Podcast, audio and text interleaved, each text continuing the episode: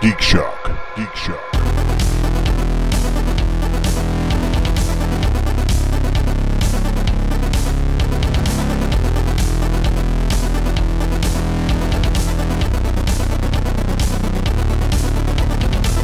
Nationally recognized. That's a thing. That's cool. That doesn't happen to people. This certainly doesn't happen to people on podcasts. yeah. Well, I it mean- did to me twice, Right. and then also the sandwich artist as well Yeah. gave me a free sub on uh, Sunset and Green Valley. That that one. I got to go to that place. I kind of admire his. It's kind of a mild bit of corruption. I get it. I like it. I'll- absolutely. I, this is how I figure out how rich people stay exploit- rich. 'cause exploitation, yeah. Yes. you get free shit. Yes. you know, all the money in the world. You know, here you go, wear this. and they get pissed if they don't get their free shit. It's kind of sick. But like me, I'm like Happy Gomar. This talk about a hole in one with the subway. That's me. Was it a subway? Yes, it was a the subway. Green Valley and Sunset. Green Valley Sunset.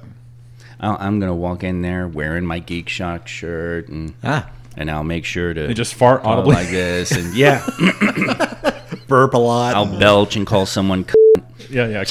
and uh, oops. Commander K, is that you? yeah. Here's a pepperoni. Two slices for you, because you're no maple leaf. Oh yes.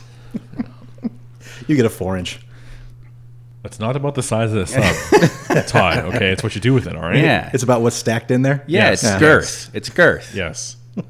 I got, ooh, the four inch fatty. Yeah, let's market that sub. The four inch fatty. Just Oh, I don't. I, less bread, more meat. Thank you behind it. Could you get behind it?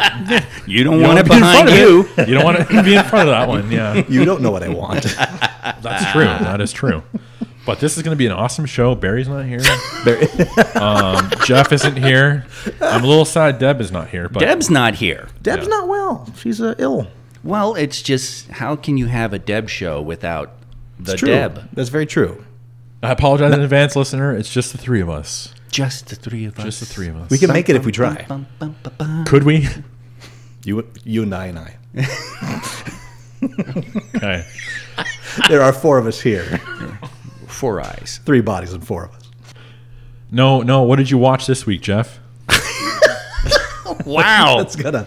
Go ahead, get it out. Yeah, go ahead, get it out. He's on the attack, and the poor guy isn't even here.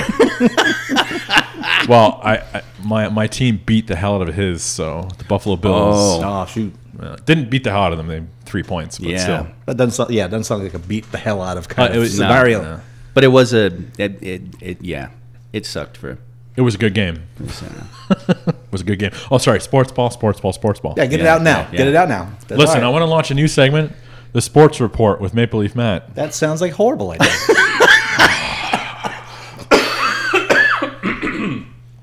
I what, think. What, I- would- what would you bring to the? the what would he bring? Yeah, yeah. What? what Sports ball. Yeah, Just- yeah. yeah, What- what- just- just uh, okay. You know what? No, here's a no. little, here's a little, a little audition time for No, you. A no, I can't time. do that. I need, to, I need to work the bit out first. Give me three minutes of sports ball, Matt. All right, give me a. Hold on. There's Yeah. a, we're taking a photo. you know, you don't have to Yeah, that's right. pause your speaking I got to uh, well, take yeah, a photo. I do. I got, I'm, I'm trying to think. I know. I, I I tried to do these candids, and he always freezes, looks. All right, you know, here you go. Three minutes. No. Sports ball, match show. No, I only Go. came up with a name. Next week I'll come up with something else for it. But the name, the sports report with Yeah, like Maple Leaf what Matt. is he going to talk about in the Okay. sports I'm report? not asking by you to prepare a monologue. I'm just just give give us uh, give us a 30 second uh, sports ball Okay, report. I, I would talk about Toronto sports scene and how it it, it paint- Specifically. yes, Really? yes. Well, where I'm from. What would you talk about in the sports report as as my guest anchor? Are you a guest anchor, McKay? Guest Uh, anchor? the the Miami scene, or is that what? Because you're a I Dolphins know fan. because He's the the, sideline is scorching. the sight line is scorching, huh? Have you seen that? On the latest Miami game, they actually the newscasters put up thermometers measuring the temperature because the Miami sideline, the way that the, the stadium was built, the Miami sideline is in shade. Oh. And so the Miami sideline was about 90 degrees Miami weather. the opposing team, which was the Vikings, who still won, by the way, was 120 degrees in the oh. sun. And everyone's like, how can this possibly be? It just reminds me of like sports arenas or um, hockey arenas, actually. So the visitors' dressing room would be like they'd have like rats and shit in there. Oh. Everything. Oh, Yeah. wow. Yeah. See, you made it, would a be- very it would interesting be- 30 seconds. It would be like they, they put them in like a janitor's closet. So you put like 15 guys in there, and the home team dressing room is like, you know, state of the art. They got screens, they got the masseuse in there, they got, you know, ice baths, all that good stuff. Well, uh, the big story about Mile High Stadium, there was like apparently uh, the one section that they know that the visiting team is below them, and they actually spend the entire pregame pounding on the. They would pound on the and, and like just just jump and and and it would make this just right there Oh, wow. in the visitors locker room. And they're trying to like, you know, hone their mind, get ready, Yeah, and think it's just- about stuff. Yeah. Just psyching them out. Yeah, and that's crazy. the sports report with Maple Leaf Matt and guest star. See, not a bad Commander run. K. Not a bad run. On the field, down on the field, guest star. down on the field. down on the field. Matt, it's really hot here in the sun. I think I'm going to go to the other side in the shade. Wow. Awesome. You went to broadcast school for that. Good. I watched a few YouTube videos ah, yes. Okay. All right. Well, that's true. You can learn anything off YouTube. on sports balling. See, it shouldn't be sports report. Sports balling by Maple Leaf Matt. Sports balling. Okay. I like it. I like it. I like it. I, I'm a tentative thumbs up. Perfect. We got one watcher. Yeah. Well, I'm going to fast forward to that part, but. Welcome, folks, to Geek Shock number 660. I am Master Torgo, Commander K. Maple Leaf Matt. and we're to talk Week and Geek. Yeah, yeah, this little thin cast here. Oh my, the thin cast. Well, we got Sicky Deb, and and we got potentially Sicky Vlarg. Yeah. because he lives with Sicky Deb, Potentially sick. and then Sicky Jeff, just because Jeff is. yeah. Yeah. yeah. So there's the three of us. I, have we? We've never done a cast with this particular cast. I believe- Configuration. Didn't we do one time, the three Did of we? us? I'm pretty sure we did one Did we? Just time. one time. Yes. Maybe at, at back in the kit days. Perhaps back in the kit. You know what? Probably so, and that's probably why I blanked it out. Wow. Man. Just uh, blanking out Matt's misery as Kit shows him his butt. yes. The brown eye, as I call it. Yes. You know, he just gets up there and he's like, look at it, look at it, stare deeply in there, look at it pulsate. Hey man, whatever your Hey, kink, man. and- Whatever your kink. And guys, it's not really brown. It's actually kind of pink. And Yeah, yeah, yeah. Kit is a very clean cat. Licks the butthole clean. Oh, I'm sure. then he runs up and licks Kay's face. no, no. Not a licker, that one. Kit does not like faces. He does not like. He he gets the patient cat tolerance thing when I pick him up and I'll like snuggle him cl- close and give him a kiss, and he just sits there and waits for me to finish and put him down. He'll sit on me, right? He totally sleeps on me all the time. He'll sleep on me when I'm on my side. He's actually got uh, his own little way of doing it now. And there have been times when I've woken up on my side and there's Kit right in the crook of my hip and my waist and my elbow. No. At the same time? Yeah. Wow. But try to kiss him and he's like, no, no, no, no. Doesn't hit you, like, psh, get the claws out. No, no. He, he, he does the stiff arm. He stiff arms. Oh, yes. And then you overcome the stiff arm and then he just looks away, thinks of England.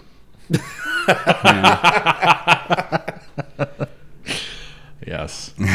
A lot of pugs are like that.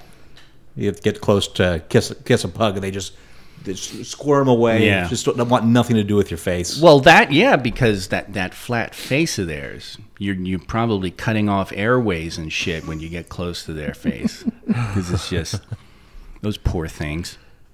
Adorable though. Did you hear? Uh, there's someone who's trying to breed uh, healthy, quote unquote, healthy uh, French bulldogs. Oh. So actually uh, elongating the face a little bit in the breeding, trying to. Uh, they're still They're still French bulldogs, the, Okay. the little Frenchies. Yeah. But their faces are a little longer, so they don't have that. Kind of like a Boston Terrier. Yeah. Something like that. The brachiocephalic.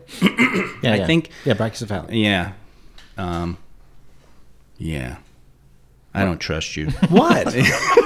he did say it with conviction, though. He was like, blah, blah, blah. uh-huh, uh-huh, yeah. That's My- that's when you don't trust them. When there's conviction, My, run. My wife loves brachycephalic dogs. Oh my god. That she she wants a, a, a whole brood, or she Oh calls my them a God. grumble, a grumble of them. a grumble. Yes. She would have a term for it. Of course she does. Yeah. Uh, and so I'm quite aware Oh, of boy. that particular genus. I can hardly wait till uh, you guys uh, get a doghouse. Yeah, those are expensive. All of them, all the bulldog type dogs are like four grand, six grand. I somewhere in know. There. Get a get a bully poo. a bully poo. Yeah, it's one. Is that a real thing? well, probably. Somewhere, yeah. You know the guy who did the labradoodle. Yeah, yeah. And he's all like, "Man, I'm. I really wish I hadn't done that because now everybody's doing it." And it's like he was a breeder. He knew what he was doing. Other people are just taking a poodle and a lab off the like, street. "Go and fuck!" Go do it. You know, two males in the corner, and they're like, "Why isn't this working?" and and he's just like, "Man, we're, we're getting a lot of bad product." Well, so my neighbor has an English bulldog. Mm-hmm. So the day we brought Meg home, we always joked about like, oh, we can get like Oh, a that guy, yeah. Labrador, yeah, Mhm. Labrador bulldog. I was like, yeah, that's not a thing. Look it up. Sure as hell it is. Oh. They either have the Labrador head and the bulldog body, or the bulldog head and Labrador body. I was like, wow, oh my God! yeah, Bulldog head on English a Labrador bulldog, Labrador, body. yeah. Good God! God, I think I played that game on the Commodore 64. See, I would, me, I, I'm the type who would, you know, try to, try to mix a Chihuahua and a Great Dane. of course you would. I just want to see. I just want to see. I just want to see. just the, the Although mad you don't- scientist that you are. Yeah, you don't want a Great Dane body with a Chihuahua temperament, so it's probably good that Oh, yeah, yeah. that I don't, that I can't do that. I do not have the capability. Yeah, they, they call him a bullador. Oh, a Bullador. Well, Yeah, at least a that's a better name than I would have come up Yeah, with. Bullador. a bullador. Yeah. Okay. Labrabull. yeah, that seems more like what I'd think of. Mm-hmm. I know. Uh, I am. Well, A label. a label. Mm-hmm. A label. Come here, you label. A label. A grumble of labels. Watch out, folks. Here they come. Tell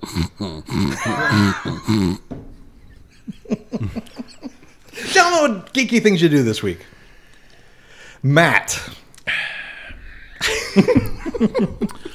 No, no, I actually did one thing. You did one thing. So last Friday, Friday just passed, Uh-huh. Yes. last Friday, I watched The Watcher, and I'm surprised you didn't watch it. The Watcher. The tell me, Watcher tell me on- about the on Watcher Netflix. On Netflix. So it's based on a true story or true events. Um, it takes place in northern New Jersey, southern New York, so j- close to um, New York City.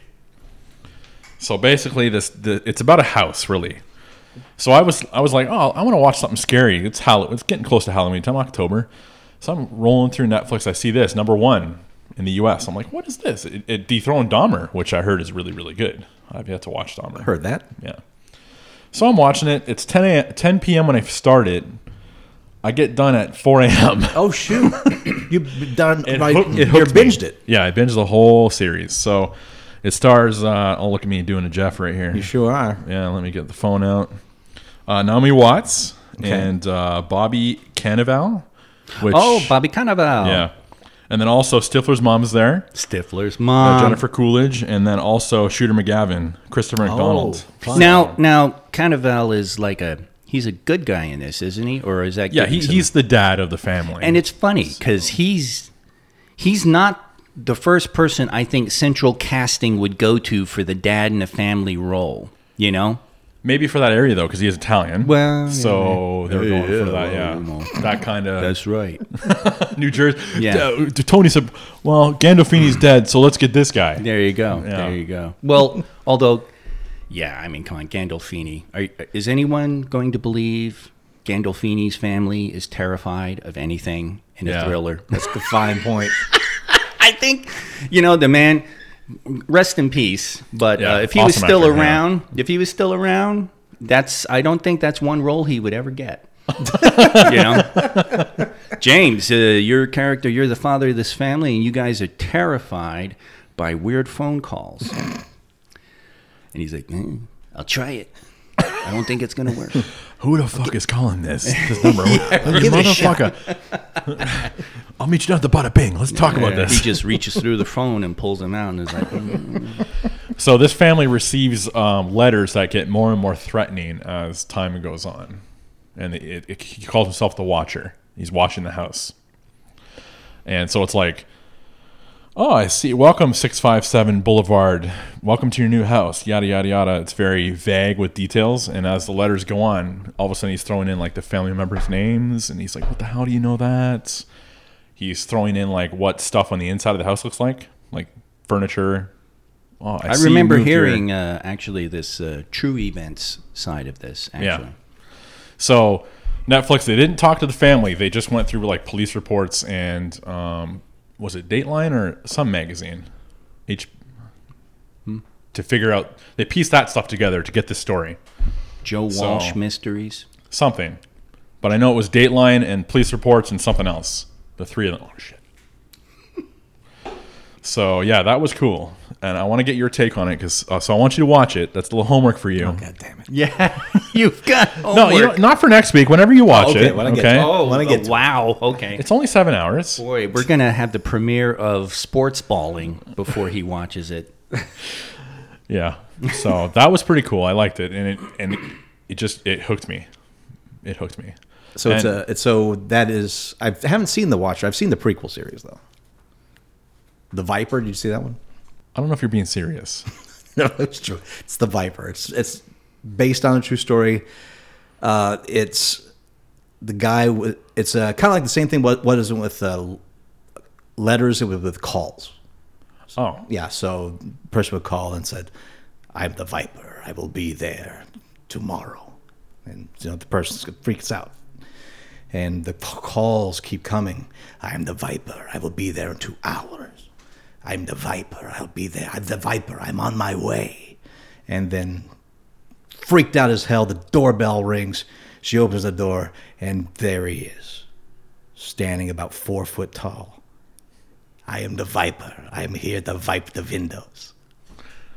no, Wow. no. Wow. But I but I knew he was going somewhere with that. I'm like, what the Finally, hell? I mean, it was like, oh, that was a well executed Kirsten. Thank you. Thank you. That's that was an honor of you, sir. It goes dad joke, Kirsten, Vlarg, like way down at the bottom. Paul. Whoa, whoa. What? Oh, Andy yeah. below that. Yeah. Well, the Andy jokes, it's because the punchline never. it's just yeah. He would have been like, and they opened the door. yeah, Andy, and then uh, they just opened the door. no one's there. That's like the whole you know, somebody hears a knock at the door, walks up, opens it. There's no one there. They sees a snail on the patio, picks it up, throws it in the yard, closes the door. Six months later, there's a knock at the door. He opens it up, and the snail's like, "What'd you do that for?" That's, that's classics. I love it. Yeah, I love them. Yeah. That Viper. That's an old one too. Jesus Christ. The the um there there is a cool idea that I think you know uh, the whole uh, rule of remakes remake something that wasn't great or isn't well known.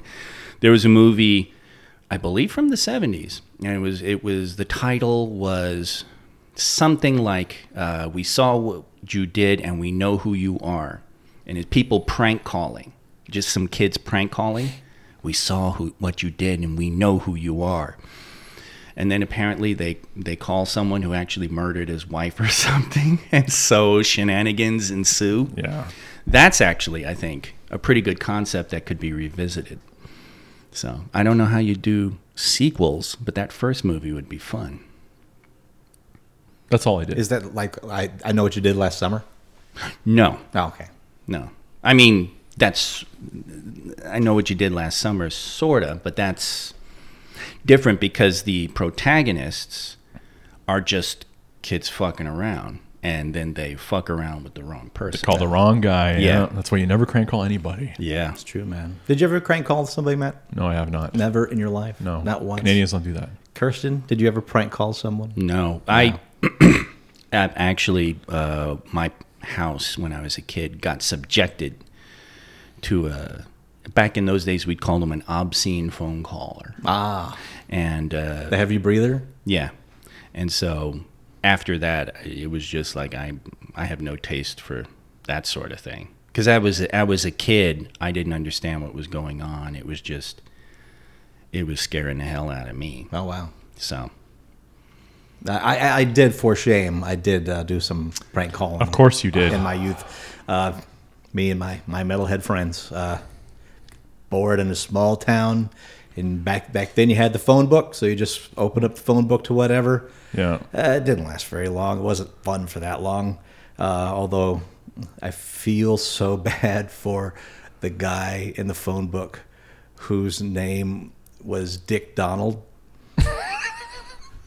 he must have gotten so many calls from so many kids. Ju- probably just for the Donald Dick stuff alone. Yeah. Donald Dick.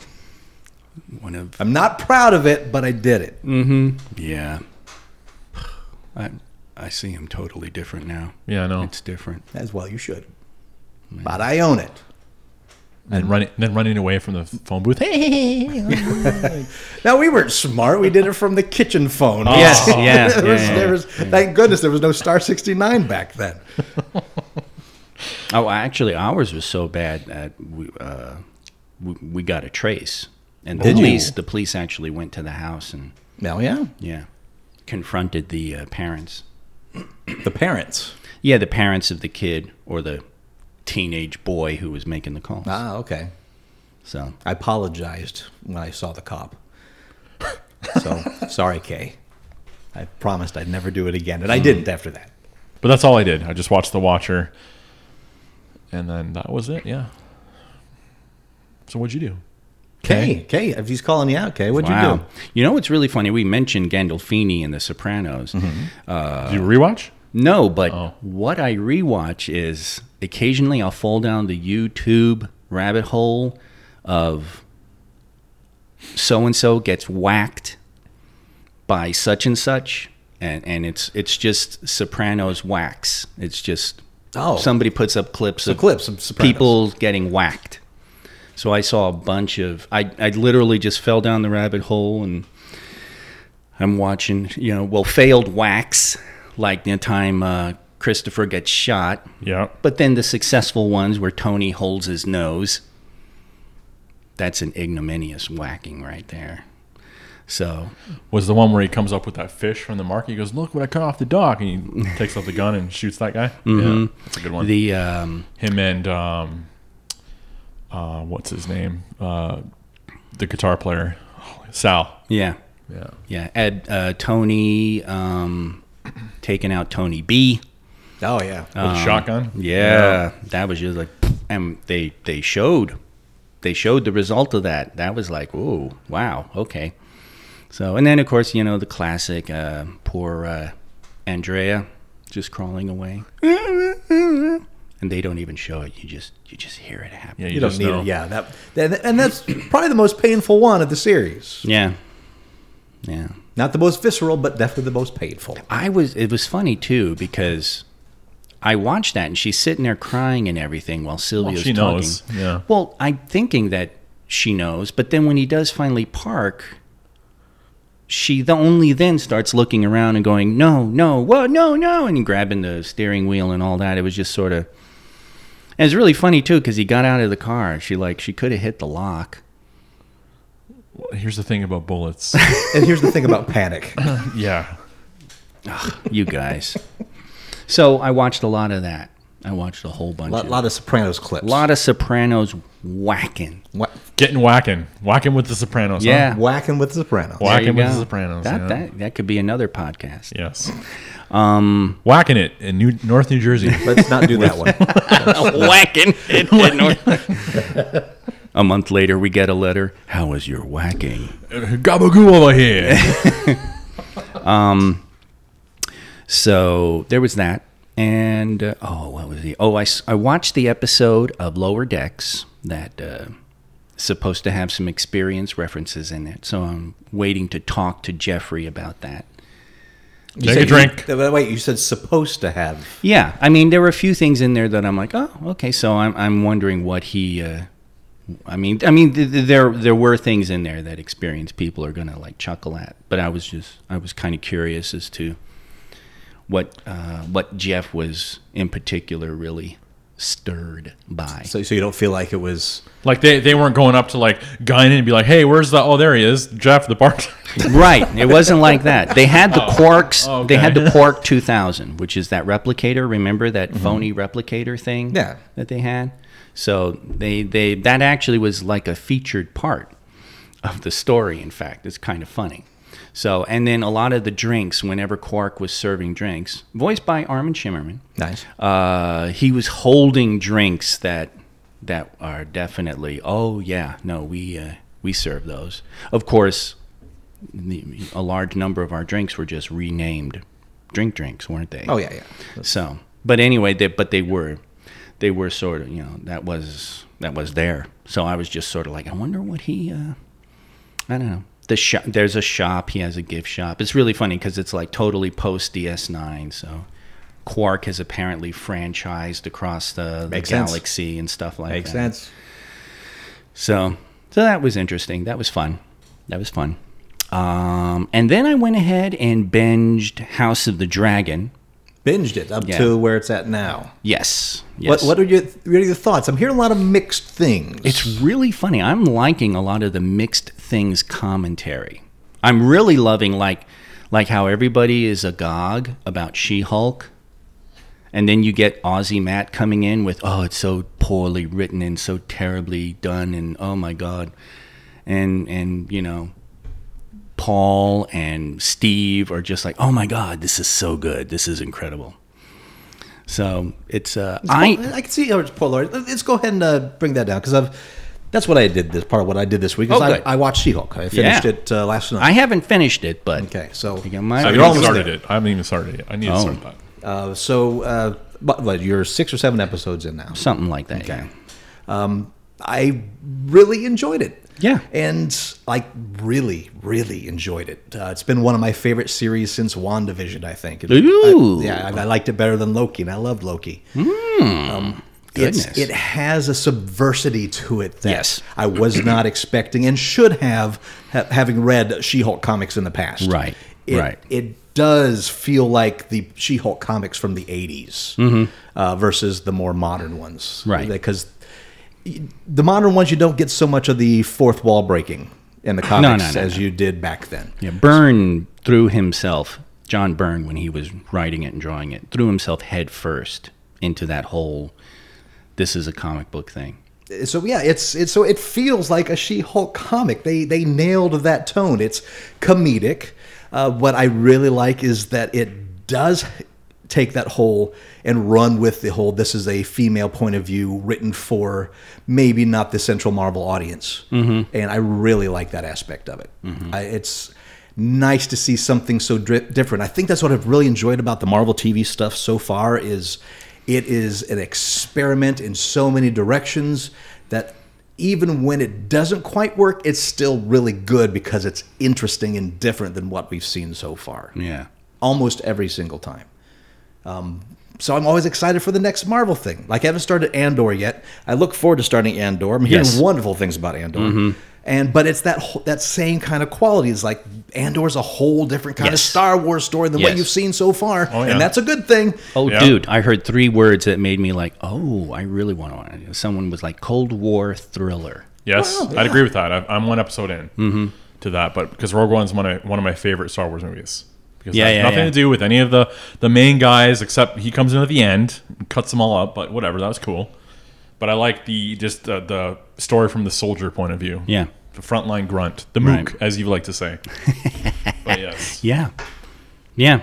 Yeah. It's um one of the things that makes me think that, you know, She Hulk's doing well is on um one of Steve's uh, Professor Big's threads on Facebook. He was talking about liking it.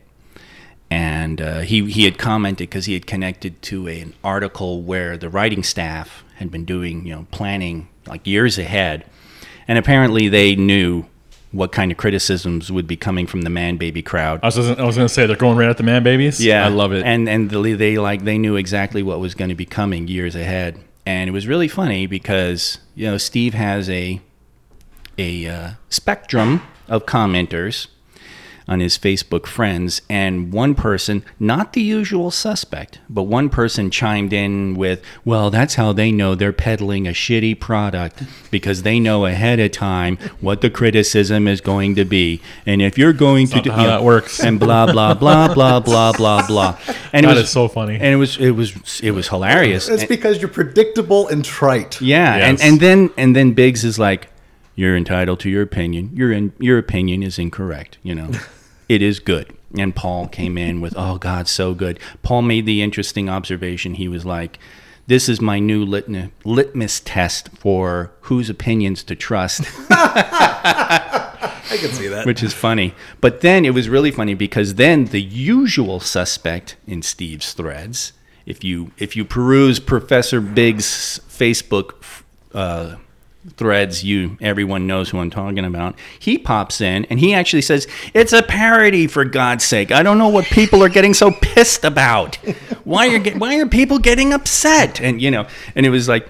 Man, this is just this is a weird thread. It really is. So this TV show must be doing something right. it's complex in a wonderful way and it knows what it's doing and it's pushing the right buttons and creates a really fantastic female centric character with agency that is wonderful mm-hmm. that just embraces the sexuality of that character and just oh just i can't say enough about it Right. i love love love it Now, I haven't seen far enough. Um, one comment that came from somebody criticizing the writing, and they cited Titania, right? Titania comes in, busts up the courtroom, She Hulk beats her down and everything, and then reappears as like an influencer later on. Mm-hmm. And he's like, there's no comment about the court, there's no, no, you know, there's no anything like that. And citing that as bad writing, leaving that open or hanging there. And it was funny because as I'm reading that description, I'm like, I don't know that that actually kind of almost strikes me as an influencer, right? You get some asshole who did something illegal or whatever a few months ago, and now they're an influencer. yeah. So I, I, I wanted to ask you, Todd, was there any was there any kind of comment whatsoever on that type of thing in the the series, or did it literally just totally ignore the whole courtroom? just gotta bust-up? ignore the courtroom bust up, and I didn't care. It, it's not that kind of show. Mm-hmm. It, it's not there to be. I mean, for those that have seen it, the final Hulk reveal in the last episode shows everything you need to know about what kind of show this is. It's it's Mm-hmm. I gotta just finish it. Brilliant. It's turns things on its head, and it's a breath of goddamn fresh air. So uh, She-Hulk, amazing, Mm-hmm. There and and my God, the opening credits to the final episode. Kirsten, you're gonna lose your shit. you're gonna lose your goddamn shit. I'll have to watch that. Yeah, Do I was. did, they, do they introduce some like not well known characters in it? Uh, Like some like Luke Cage or something like that, like his series did. I, I can't reveal anything. Okay, I can't all right. reveal anything. Although it is definitely worthwhile. It's there's plenty of reveals in the show, and I don't think they're the reveals the way the fanboys would like them to be, and I like that too. All right. Well, there is a certain satisfaction in just watching something and knowing, you know, oh, they're gonna hate that. And it is She-Hulk has always been a comedy, even in its most modern iterations of comic books. Always had always had a comic lick to it, in one way or another. So, and yes, and uh, just the fact that Pugsley is in there just makes me makes me, makes me happy. Yeah. So I enjoyed House of the Dragon. Yeah, it's great. Yeah. So uh, I actually, I kind of did a mat. I just started watching it, and at four in the morning, I'm like, well, I got two episodes to go, but I gotta go to sleep. So then I finished it off the next day. is the first season done, or is it still Yes. done? Okay. It's done. So, and uh, Yeah, Actually- speaking of that, I can finally watch uh, Lord of the Rings one since it's now fully up Yeah, because I like yeah. to binge everything. I don't like waiting. right. I hate it. Yeah, I, uh, Rings of Power is next. Uh, The Rings of Power, Andor. Yeah. Got to finish off Sea, Sea Hulk, Sea Hulk. I still have to watch all the Star Treks. I feel your pain. You still have to watch Luke Cage, I finished Luke Cage. Iron Fist, I finished Iron Fist. Defenders. Didn't see that. Yeah. Yeah. All right, I knew I'd get there eventually. Yeah. Yeah, but now it feels like Star Wars Legends. I would interesting in reading the Star Wars Legends books until they said, nah, none of that's real. Now we have the new canon. And so I'm like, I don't, I don't want to watch the old canon Oh stuff now. I want to, Oh, so no Well, Agents of Sea Shield. Hey, Yeah, Sigourney I Weaver's in there. She's good. I'm sure she's great. Okay. She's, I, I, there's other Sigourney Weaver things I can watch. All right. It's, I don't need to invest 10 more hours into something that doesn't matter anymore. Wow. What do you mean doesn't matter? It hasn't been officially closed out. Not officially, but it's, been closed out. Oh my God. They're they're picking and choosing. Even the the Daredevil reboot's going to be a complete just reboot. Is it? Yeah, they're they're using Charlie Cox, but it's going to be a reboot. I did not know that. Yeah, I thought that that was uh, They gotta they gotta spray wash away the Netflix filth. I'm like, what get outta here. Netflix filth. It was great. that, well, just like the the Star Wars Legends stuff, they're going to keep the stuff that they want to keep and throw out all the rest. So all that hmm. matters is what you see going forward. Hire an actor who wants to train for Iron Fist. And I saw that actor is interested in re reprising his role as Iron Fist. I'll bet hmm. he is wanting to get in on this, but Yeah. Uh, but Well, that's really funny because, yeah. I mean, I heard it was, uh, nobody ever said a name, but the, they actually were just like, yeah, main character didn't want to didn't want to train for the martial arts and stuff. And for for a martial arts character. yeah.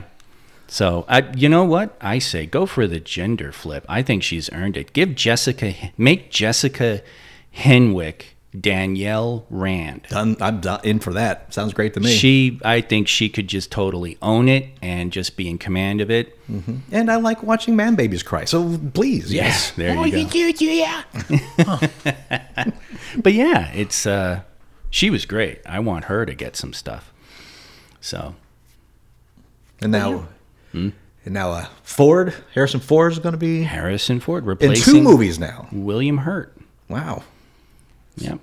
So he's going to be in the uh, the Thunderbolts, and he's going to be in the new Captain America movie. Is there any flying involved?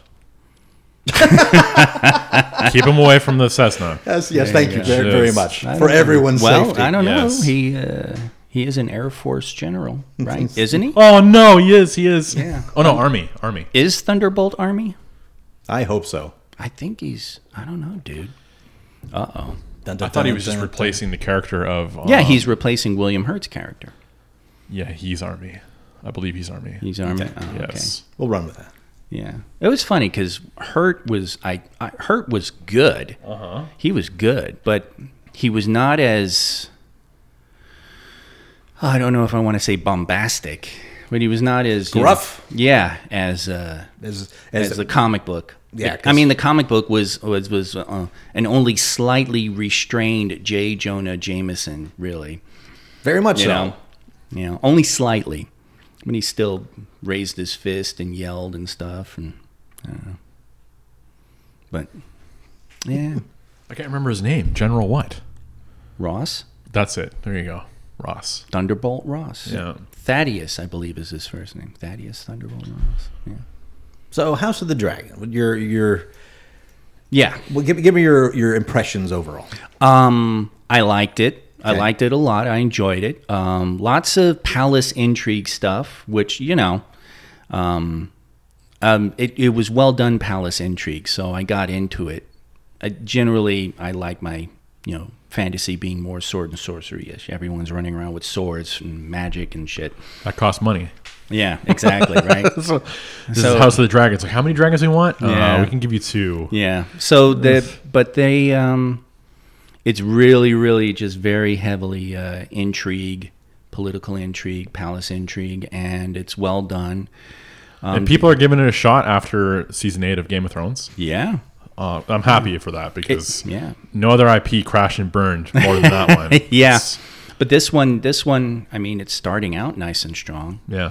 So it was interesting cuz um, two of the main characters, the central women actually uh were teenage characters cast by uh, girls in their early 20s.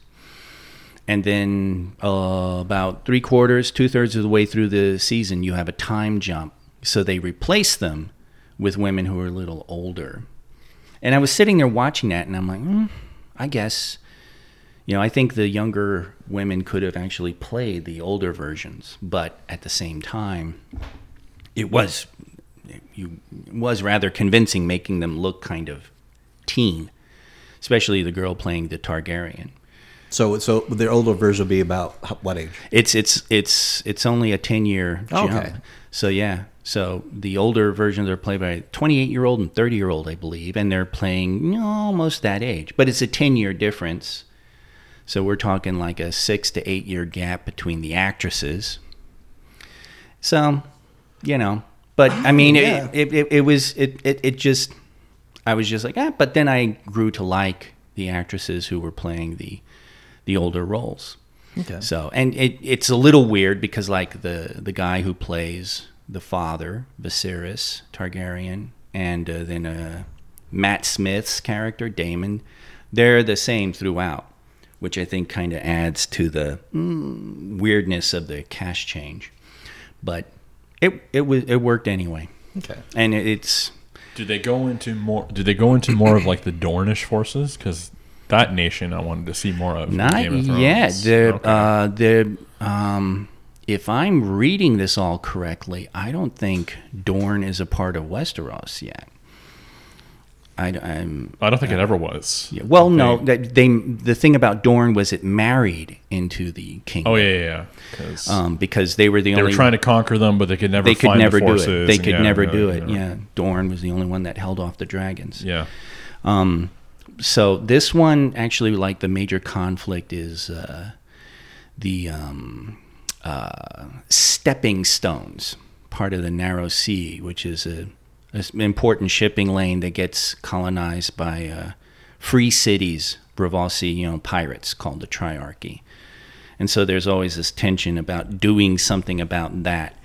And one house wants something done, and the kingdom doesn't want to go to war, and that's part of it. And then the king makes a couple of bad decisions regarding the succession. So, and uh, it's basically leading up to a uh, a, uh Targaryen, or maybe you could call it a Valyrian uh, caste, C A S T E, um, civil war. It's the- these two houses of the, the, the white haired dominators of the of the kingdom are about to go to war and it all gets a little complicated. You know, uh, Matt Smith's character starts off as a complete dick, and he never quite loses that. But at the same time, you're sort of like, hmm, you kind of. You, you, you kind of get your sympathy for him. And then the one Targaryen girl who you would start off this series with like total sympathy, her side, this is about her. She's And doing like, you bitch. yeah, she's doing things like you're like, "Ah, what the hell, you know? So everyone actually has little bits and pieces of that, except for like the key one or two characters who are just, you, yeah, you, this is all your fault. So, um, the guy who plays one of the uh, Targaryen kids, he's one of the ones who ages up. His name is Aemond. and the uh, trailers, if you see a guy with an eye patch, this is the guy. He's doing a really nice job. I'm liking him, and I like his look too. I look at him and I'm just like, I, I've seen this in a few other places on the internet, and some people are like saying, Elric, Elric, make him Elric. Because he's kind of, he's kind of, he has a really good look for that. So, and it's interest, so it's interesting stuff. It's, um, um, it's one of the cool things they do is you revisit some of the sets and it's like oh this is what this was like 200 years before which is kind of interesting the iron throne especially because it's it, that's Just made out of a few daggers. no the opposite Oh, shit. it's actually the the the melted swords and everything go down to the floor and spill out, and they're like narrow pathways up to the throne. You get the definite impression that at a later time, they started clearing out some of the shit and left just the throne because this the the throne, the dais, the stairs, the steps, it all just heads right down to the floor. And it, it's kind of cool because the king is now protected essentially by this little forest of swords of his conquered enemies. Sure. But after his offspring, Baemon Targaryen, took a little poor spill, yeah, they had to take it all down. Yeah. What? Spoilers. Um, And um, there's uh, there's some nice dragon moments too. So there's cool stuff. Um, And they're a lot bigger in this one, right? they are the, bigger. The yeah. dragons. I mean, yeah, I guess so. They kind of tell you they're bigger because it, it seriously, it's sort of like eventually the scale kind of loses meaning, and I think they were making Daenerys's dragons so damn big. I'm like, okay, they said this one's the biggest dragon ever, but oops, I don't know, shit. But it, it's been it's I'm like I liked it. I, I'm curious to uh, to follow along. I haven't watched it on purpose uh, because my wife has never seen uh, Game of Thrones, Oh boy, and eventually she will. so you're never gonna see it. Uh, so what I'd like to do is do the experiment of watching this one Yes. before watching Game of Thrones. That would actually be interesting. I think you should do that because and ended at season seven. Don't even go. don't go beyond it. Yeah. Well, that's why I don't want to watch that and then be completely disappointed and then forget to There you just go. don't want to watch this at all. Yeah. Season eight, and then she's like, "No, I'm gonna have to take a few years before I." Uh... but yeah, yeah. So it, it was it was cool. It was very cool. I enjoyed it, and it, it's kind of funny because it kind of got me jazzed to watch Rings of Power. I'm like, I don't want to watch that now. And uh, I read a thing where there's actually only like a 34% overlap in uh, viewership. Oh, interesting. Yeah, it's. I would have thought that there would have been a lot more, but only like a third of the people who've seen one are going to have seen the other. That is is bizarre. fascinating. That and also it's strange. It, it the the other Nielsen thing was uh, it's uh, overwhelmingly male. That's watching which? Both. Oh, okay. Yeah, That it's is- like majority male. Yes, and that's just like okay, where. So it's on the one hand, the man babies are wrong because guys are watching it, but on the other hand, it's like okay, you're you're doing female centric protagonists, and it's still more guys watching it. I don't know. I don't know. I I wonder what the crossover is with Wheel of Time and these as well. Yeah, that would be interesting. I gotta ask a serious question here. Oh shit. Yeah, uh, it- yeah. How's the nudity level in House of Dragons? It's a very serious question. Yeah, it's uh, it's nowhere near damn it. All right. Yeah, there are a couple. There are a couple visits to the bawdy houses where you see everything. You know, you get your requisite uh, Game of Thrones orgy scene, but that's really it. You don't, as they say in the industry, as they say in the industry, you don't see any pink when it comes to the main character women. So they, they, they're, it's obvious they're naked, but you don't see uh, Background bodies. Exactly. So it's it's interesting. It's so yeah. No, it's nothing like uh, Like no Castor Castle. no no Fuck 'em casting- till they're dead. No uh, no man. poor uh, Emily. Okay. What's her name? Just nude all over the place. First and second season, Oh yeah. And then she then she got some her agent. then she got some juice and uh, started saying no no more. yeah. You know, we, we got to see Jason's Wang before we. Jason's character is dead. Oh well. Yeah. yeah. Oops. You So, yeah. spoiled it for um, Pixie. Oh, Game of. Yeah. you spoiled it for Pixie. Sorry, Pixie. I know you're listening to this and just like, oh my God. Yeah. Um, You're going to enjoy Game of Wang. Game of Wang. So That line is actually in there. Fuck them until they're dead. That line is in there. that line is in there. It is in there. It is That's in why people watched it. Yeah. They, the, the one thing they, they really need to fix Okay. for all of their little quote unquote medieval accuracy, they keep cutting to the long shots of the castles and mm-hmm. stuff. And it's really funny because it's always a castle surrounded by wilderness. You know, mm-hmm. It's like a castle and there's grasslands or castle and trees and shit. And Where's the serfs? well, exactly, because it's like the castles were actually almost always like a center point of a little village, or so. There was always shit on the outside Yeah. surrounding the castle, and here, Like I- like the Red Keep. That's basically what a castle was back in the day. yeah, exactly, and that's in the city, so at least you got that, Yeah. right? But you cut to, um, you I forget which uh, specific castle it was, but there was uh, one. It reminded me of. Uh, South Garden in Game of Thrones. That's where uh, High Garden. High Garden. Yeah. Where High Garden, where um, Diana Rigg's character was. Big, beautiful medieval castle. Oh, I thought you talked about Diana Riggs. Yeah, well, that too. And just grassland. It's like surrounded by nothing. Yeah. And it's just like that's Not that's how not happens. how you know, you guys are priding yourselves. That's the summer escape keep. Yeah, really. Um, Well, if you want to go medieval it would be like a fort to protect like a trading route.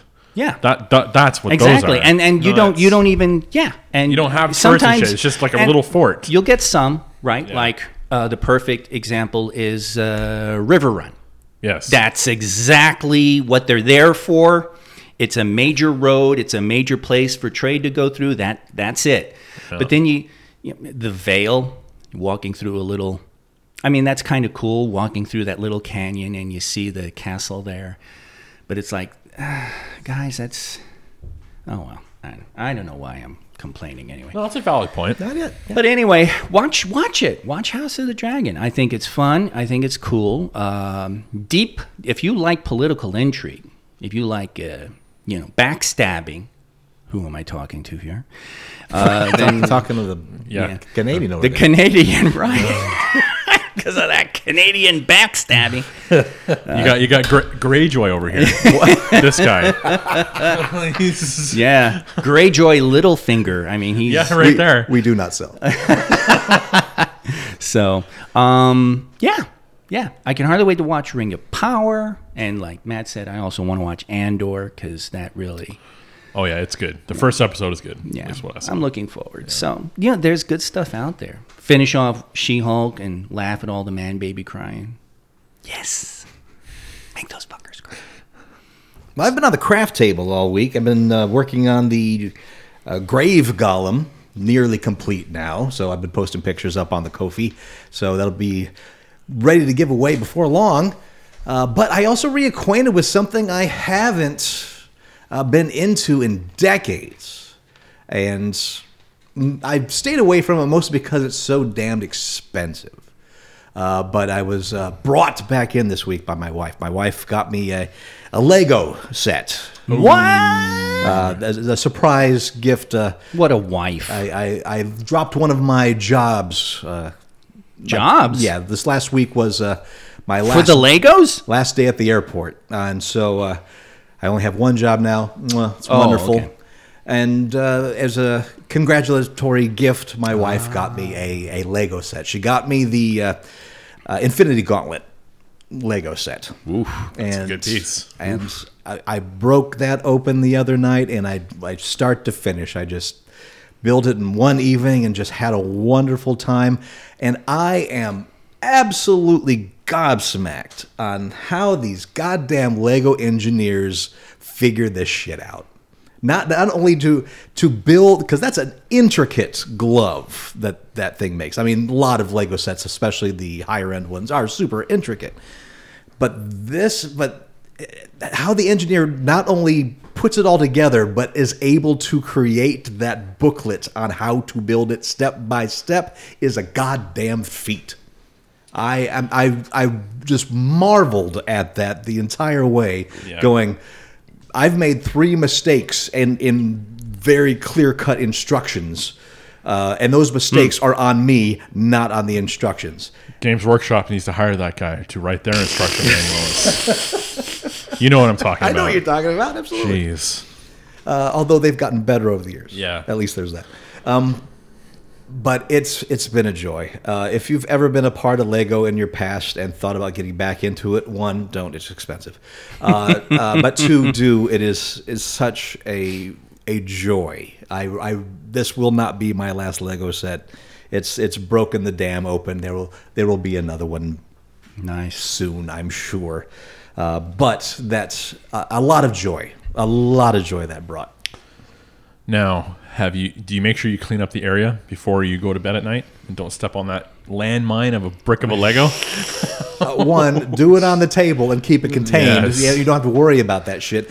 Yeah. But I did have that one moment where the one piece fell out of my fingers and onto the floor and ran away somewhere not to be found for 15 minutes. oh, oh and you're like, I'm gonna find it. Oh 3 yeah, yeah, because it's it's a piece that you're like, I know it's going to be a piece that when I look at the final product, I'm going to go, that's where the piece should be, right there. One of the So- gems. One of the gems. Oh, so I, I've that I've definitely found it, but it found a way to bounce into a place it had no business They bouncing do. into. They do bounce. They It's- got that. They're sentient. Every single one of them are trying to escape. You You- can't let them. You know what, Todd? You just you just triggered a um, a money maker in my. I got we're we're rich. Oh, yeah? we're gonna be rich. Oh good. We need to patent a way that Lego pieces. It's a clear film that doesn't interfere with the piece's appearance, but it shows up under UV light.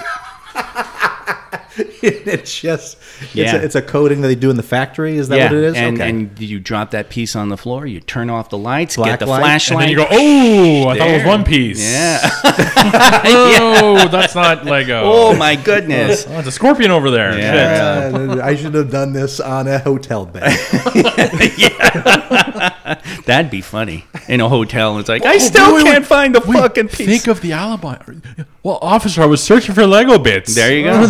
yeah. I, so anyway, I think that's a great idea. I think we got a money maker. There's something to that. Yeah. Just a yeah, just a little covering. because they do they hit the they hit the floor and then and it doesn't matter Nope. it could be deep pile rug it could be stone it could be hardwood it, it doesn't matter whatever it hits it's spring and just flips in this omnidirectional manner It'll find lies its- in wait. Found it, find its way up on the shelves somehow. I don't know, so yeah but it is great. Six hundred pieces, and it, it wasn't enough. It was wonderful. oh dude i had the castle ah, yes. the castle way back and mm, you know my damn father of course i go to college and he did the whole oh my Fire son's sale. become a man gotta sell his toys and that was one of the things that was just mm-hmm. sold to somebody ungrateful For and like two bucks. oh yeah, Yeah. you know it's just like jesus because it was medieval it's like all these medieval legos Yeah, yeah. you know That is actually worth some money. It That is. set. i know Yeah. yeah That one, the space sets. oh Yeah. well I had Castle Grayskull, so I feel you. Mm. And my mom got rid of that. Ouch, ouch. Yeah. The, the horror. Now, Yeah. and it's really funny the battle cats because and all the now fucking parents, now parents, you know, the kids go away and the parents, they, they still sell it, but now they're on eBay. Oh yeah, yeah. Now You know, they've got more ways of Yeah, now they're they're looking for the big score. It's like Lego Castle. Teach you how to pay for your tuition. Let's sell your fucking castle. I'll I'll offer fifty bucks. I'm not taking less than eight hundred. Yeah. Buy right now, eight hundred dollars. Now let's go in and get some news. Let's do some news you don't give a shit about. Yeah. See, I love that you both love this part. Well, we're just imagining Barry's face. oh, okay. Well, why would you do that to yourself? First of all, second of all, I get it. That that's a T-shirt. That's a T-shirt right there. Why there. would you do that? Second of all, I get it. Yeah. News you don't give a shit about. Comcast has announced that they are pulling the plug on G4 TV. The news comes just a year after its relaunch.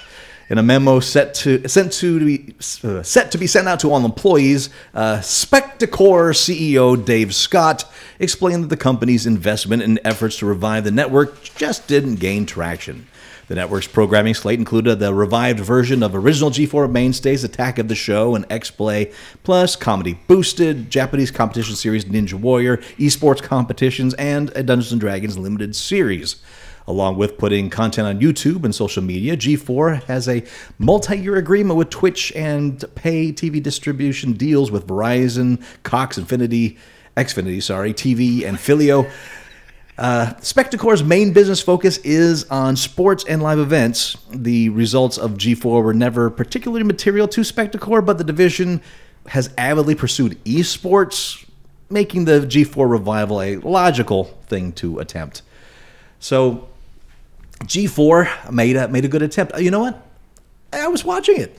I, I, I think I was the only one here that was, uh, but uh, I was enjoying it. I, I I've always enjoyed X Play's style of delivery, and it kind of kept Yeah. that. I've always liked Adam Sessler, and his his voice was always a welcome uh, addition to that show. Uh, never really got into the other stuff though, Attack of the Show and and so on. Uh, boosted, never really called into that, and I never did catch the D and D show. I'm not sure when that did air. What what the hell was that? It was a D and D live play show. oh live play. Okay, was that the that wasn't? No, that wasn't the Harmon cast, was it? I don't think so. okay. Um, but uh, uh, honestly, I don't know who was in that Yeah. particular cast. Uh, but I enjoyed it. It was what it was, and I still got plenty of X plays that I still haven't watched on my DVR that are still backed up because it's a daily show for God's sake. Uh, but I- I'm glad they gave it another shot. It's it's uh, I'm glappy it happened. You know, it's it's I'd rather have more of it for a little while and it go away than not have gotten Right. it at all. I used to watch their. Uh, I don't even know what the hell it was called. Uh, Their version, almost like their version of news you don't give a shit about. It was just nerd news that they would spit out real quick, and and like it was known later on uh, that one really snarky brunette. And she would always talk like it was like this, and then they were like, oh, and then they would do, you know, so yeah, and then this happened, and you know, I can't remember her name, but she was she was kind of big on that, and I never got into any of that. I never, I just never did. So It was definitely before its time, and because of it, it was the only thing of its time. Back when it was out, it was before Yeah. YouTube and Yeah. and any kind of internet programming. So it was the first thing that had an ongoing TV and nerd centric thing. So I really appreciate the groundbreak it did for the rest of nerd culture. Um, it's just now there's so much for it to compete against on the internet that it can't handle just Yeah. being on television. we're here now. Yeah, it's our fault. Yes. That's right. We did it. it was us. Thought we wouldn't notice, but we did. Week in Geek. Oh. Eh. Liam Neeson is officially set to star in a new Naked Gun film produced by Paramount Pictures. The movie be directed by Akiva Schaffer, the most recently directed the Chippendale Rescue Rangers movie. Uh, Seth MacFarlane has been working on getting this project off the ground for a few years, and he'll be producing alongside Erica Huggins. So, thoughts on a Liam Neeson uh, led Naked Gun reboot? I saw this. I saw this like yesterday, day before, and I actually think it could work. I will find you. I have a certain Yeah. set of skills. I will find you, sir. This is a pizza joint. What do you want? Yeah, I mean, I mean, Neeson being dead, fucking serious, and Yeah. just stone cold straight man. And I think, I think, and everything It'll around work. him is It'll work, ridiculous. I think that would, I think it could work. Yeah. I, I, I am hard pressed to think of any other actor that could pull off the naked gun. And you need somebody that has that history of gravitas to make it work. I mean, that's what Leslie Nielsen was. He was a hardcore, very serious actor up until Airplane. Yeah. And, and honestly, he, he ran with that and created a whole new career for himself Uh, because would- of it. Talk about career reinvention. Yeah. But uh, but before then, yeah, I mean, like Robert Stack and all that. That, that, that that's what made Airplane work. Was all this craziness was happening around him, but everyone took everything so deadly Yeah. serious. And it was all these guys who were not known for that sort of thing. yeah, so You know. this uh, Liam Neeson, I think a fine choice. Uh, can you think of any other actors that have that kind of uh, just absolute gravitas of, of just seriousness that think could possibly work as a Frank Drebin? Well, I don't know about could possibly. I mean, I know who I Daniel like to Day see. Lewis. You know, Daniel Day Lewis, right? I can't, I can't really argue that. Can, like can that you, one. How about uh, how about Morgan Freeman? Oh. Morgan Freeman. Morgan would- Freeman could definitely Yeah, work. Morgan Freeman, maybe because of those whole, uh, you know, Olympus has fallen. maybe do a uh, a Naked Gun airplane type thing about the White House, and Morgan Freeman is the president. I mean, we did Veep. You got Yeah, Veep, yeah, yeah. but still, you know, something like that, right? So, I don't know. What about okay, uh, Mr. Gravitas? Yeah, what about Harrison Ford? That's the first thing that came to my mind was Harrison Ford. Yeah. Uh, although I, I don't think he could pull it off somehow. I just don't think he would understand what was happening in the Well, script. Actually, he'd come in with like a Jack Ryan type attitude. he would I, do that. I think he, do would. that. I think he would also have. I I think he. There's no way you could escape him having just a little bit, just the teeniest bit of lip curl. You know, where he's like, "Yeah, I know this is this is this is nuts." Yeah, I, I, I You know. I, I think he would look at the script and go, "This is stupid." I don't even know. I just, I was, you know, comedy. Um, Trying to think but of yeah. other ones. I don't know. That, uh, who else? Who else? Who else? Who Yeah. else? Um, Oh, there it is. I think that's our list. Of that. That's uh, yeah. I don't know. Denzel Washington. I think that could really work. Yeah, I think Denzel Washington would work real well as a Frank Drebin. Wow. You know, you got to get your really serious guys, but that's yeah. So That's just it. It's, it's hard to think of the ones that are really serious ones that haven't done like a comedy. So you uh, so you think all these serious things, and then I'll say, "Oh wait, that was a comedy," and that's kind of right. Right, kinda 'Cause- throws it all I mean, because you could sit there. Uh, I mean, because there are actors who have the chops, right? Yeah. So uh, Leonardo DiCaprio, Like Clooney too, but I yeah, mean, uh, Brad Pitt, but at the same time, it's like mm, it's there has to be something. I think I think you're right about the whole uh, Leslie Nielsen thing. There has to be something about your history, what you as a star bring to it a- as your history. Yeah, when you are cast, you are cast as a position of authority 100%. Yes, and you are known. You are seared into the pop culture zeitgeist, you know, with that. And DiCaprio has had enough madcap stuff and Brad I mean, well, Brad Pitt after after uh uh I, am I'm I'm mixing the movies. I want to say Seven Monkeys. I love Seven Monkeys.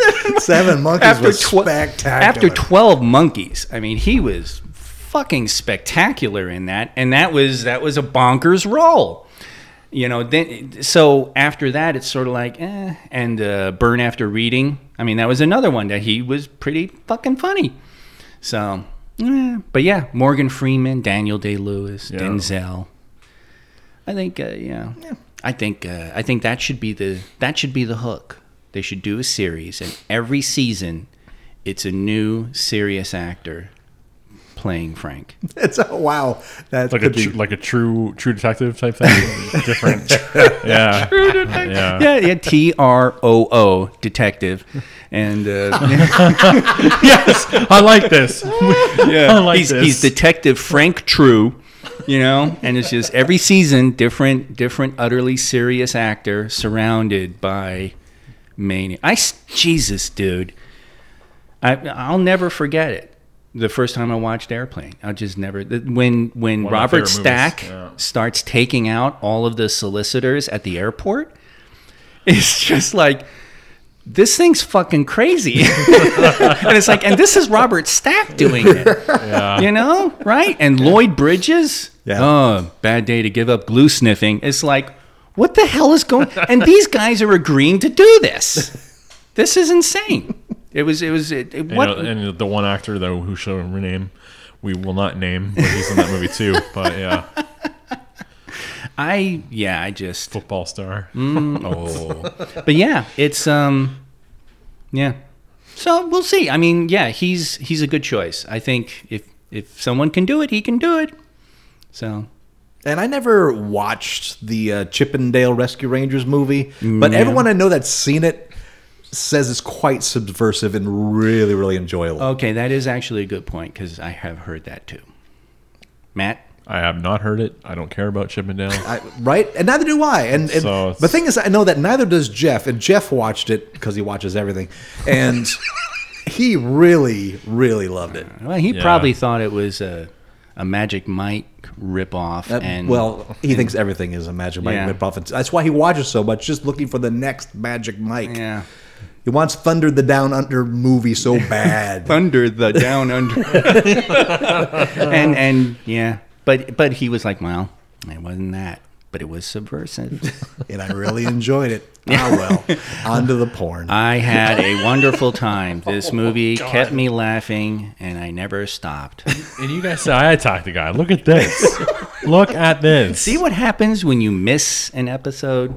Fair- fair game. Andy knows. God Almighty. he used to send after he would listen when he was first gone. He would send me messages like, "Jesus Christ, you guys!" we want to make sure you know you're still a part of the group when you're not even here. right. It. The worst thing that can happen to you in this circle is you're ignored. Right. What'd you say? I, I, I, I was busy not listening to Vlark. Oh, okay. Hasbro's E1 production company is developing a new documentary about Dungeons and Dragons. D&D fan and official ambassador Joe Mag, Mag I never get his Joe name right. Magnolia? Joe Manganello. Joe Maganello. Not Joe Ma- Magnolia? Joe Magnolia will co-direct the doc with uh, Kyle Newman from One Up. Joey Mags. Joey Mags. Uh, Dungeons and Dragons was created by Gary Gygax and Dave Chippendale name. Arneson. Yes, it was. Hot stuff.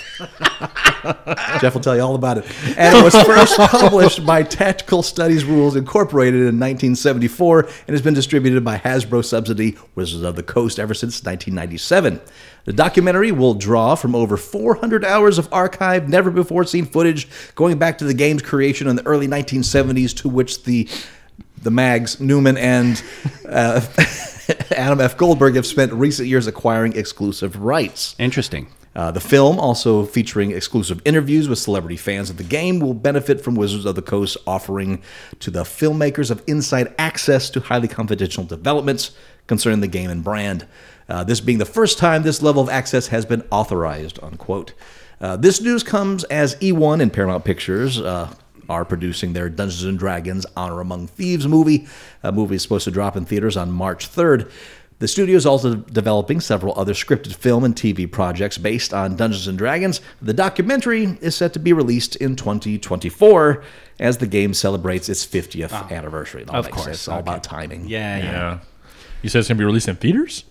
Uh, it's, all I know is they're making a documentary. Whether, whether it's released in theaters, that's I'm probably not. Probably Yeah. not. Few few documentaries. No, it'll be, it'd be on Wizards of the Coast Plus, I was going to say Hasbro Yeah. Plus. It'll be streaming. That sounds about right.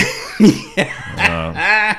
Um, Manganello's big fan. Yeah. He's a bigger fan than Vin Diesel. He's like, he's probably the, I, I say he's the biggest celeb fan. Gotta be. So, um, I'm totally, I'm totally cool with it in his hands. I when I first saw the headline, I was just sort of like, well, is is Hasbro Wizards of the Coast gonna? Are they really gonna delve into the the dirty stuff?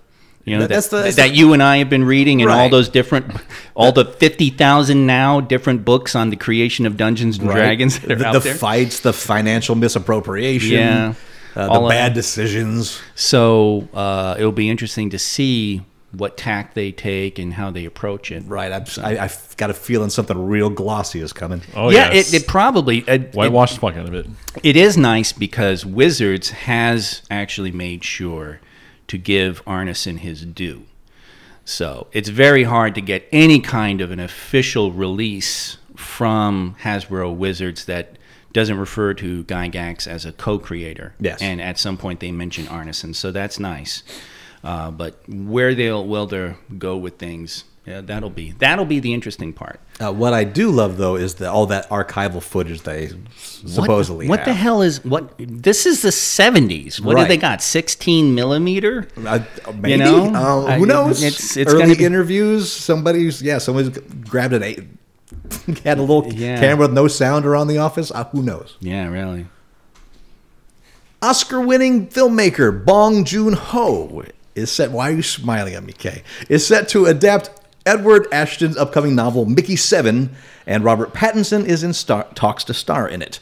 Uh, Warner Brothers will distribute. the novel centers on Mickey Seven, a man on an expedition to colonize the ice world of Niflheim. The expendable employee takes jobs too risky for everyone else, and when he dies, he regenerates as a clone with most of his memories intact. When Mickey, Mickey 7 is presumed dead, he returns to the mission's base only to see a new clone, Mickey 8, has taken his place. Unquote. It's not going to be released. Warner Brothers. That's, That's, why he's yeah, snickering. That's why I'm Oh. snickering. Sci-fi, Warner Brothers. All right. No. Uh, No, because I'm like, that's Moon Yeah, kind of. but, uh, with uh, Rockwell. Right? I'm, I'm hoping they, uh, they they turn up the paranoia aspect of it. Get the, go with the paranoia aspect, Par- paranoia tabletop RPG aspect. I would like that. Uh, this will be Bong's first feature film since 2019's global sensation Parasite, which became the first non-English language movie to win the Oscar for Best Picture. Bong also nabbed Best Director and shared the award for Best Original Screenplay as well. And that movie earned $259 million worldwide. Even has a spin off series in development at HBO. And before that, he directed the Netflix released Okja in, in 2017, Snowpiercer in 2013, and Mother 2009, among others. So, That's all him. Holy shit. yeah, right. So, Mickey 7. Uh, so, sure. Uh, yeah, I see some Moon to it. But I like Moon, and I wouldn't mind that uh, theme explored further in some regard. Well, we'll see. I mean, he's he's the man. He, uh, yeah, um, incredible director, writer. He's got it does just great stuff. So, whatever's going to happen is going to be great. I think.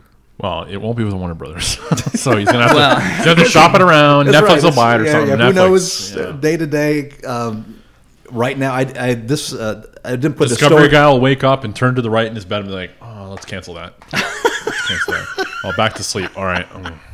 I didn't put uh, this in the news because it was just kind of developing, and so it's not a fully formed news story just yet. But it started to be reported that all these uh, directors and actors are they're just overwhelming DC with projects that they want to do because there is such a leadership vacuum at Warner Brothers that everyone's trying to get their projects and vying for power to move the the needle as far as what they want to do personally. So, Okay. All right. so I mean, it's what's going to happen in a power vacuum. There's nobody running that show right now. No. Yeah, they need they need bigs. They need bigs. The guy needs a job. He Warner does. Brothers, come on. And he's good. He's he, he likes Superman. What more do you need? There you go. He, he really likes Superman. Yeah. So hey, You know, I We'll mean, get, we'll get I- eight I- Superman movies a year. Yeah. I, I know liking Superman was not a criterion in the past, but try something new. yeah, maybe that was what was missing. You know, go for it. Come on. Just do it. But I'm just kidding. Zack Snyder, hire me for anything. for Netflix stuff. Um, Robbie Coltrane, Hagrid from the Harry Potter films, has died at the age of 72. Uh, Coltrane also appeared in a pair of James Bond movies, Golden Eye and The World Is Not Enough, as, two, as 007's Russian enemy turned ally Valentin uh, Zukovsky. Uh, born Anthony Robert McMillan, uh, the actor changed his name, his surname, to pay homage to the famed jazz saxophonist John Coltrane. His career stretched back to the early 80s with roles in Flash Gordon and National Lampoon's European Vacation. Uh, and of course, he played the criminal psychologist Dr. Eddie Fitz Fitzgerald in the ITV television series Cracker, which earned him a British Academy Television Award for Best Actor. So, yeah, Robbie Coltrane. It's- he's one of those guys that's like just appeared in all. If it was a British TV show, uh, you might see him if it went long enough. He, he was yeah. everywhere. I mean, he was even had a. If I remember, he was in the yeah, he was in the Young Ones even at one point as a as a bouncer to the bathroom nightclub.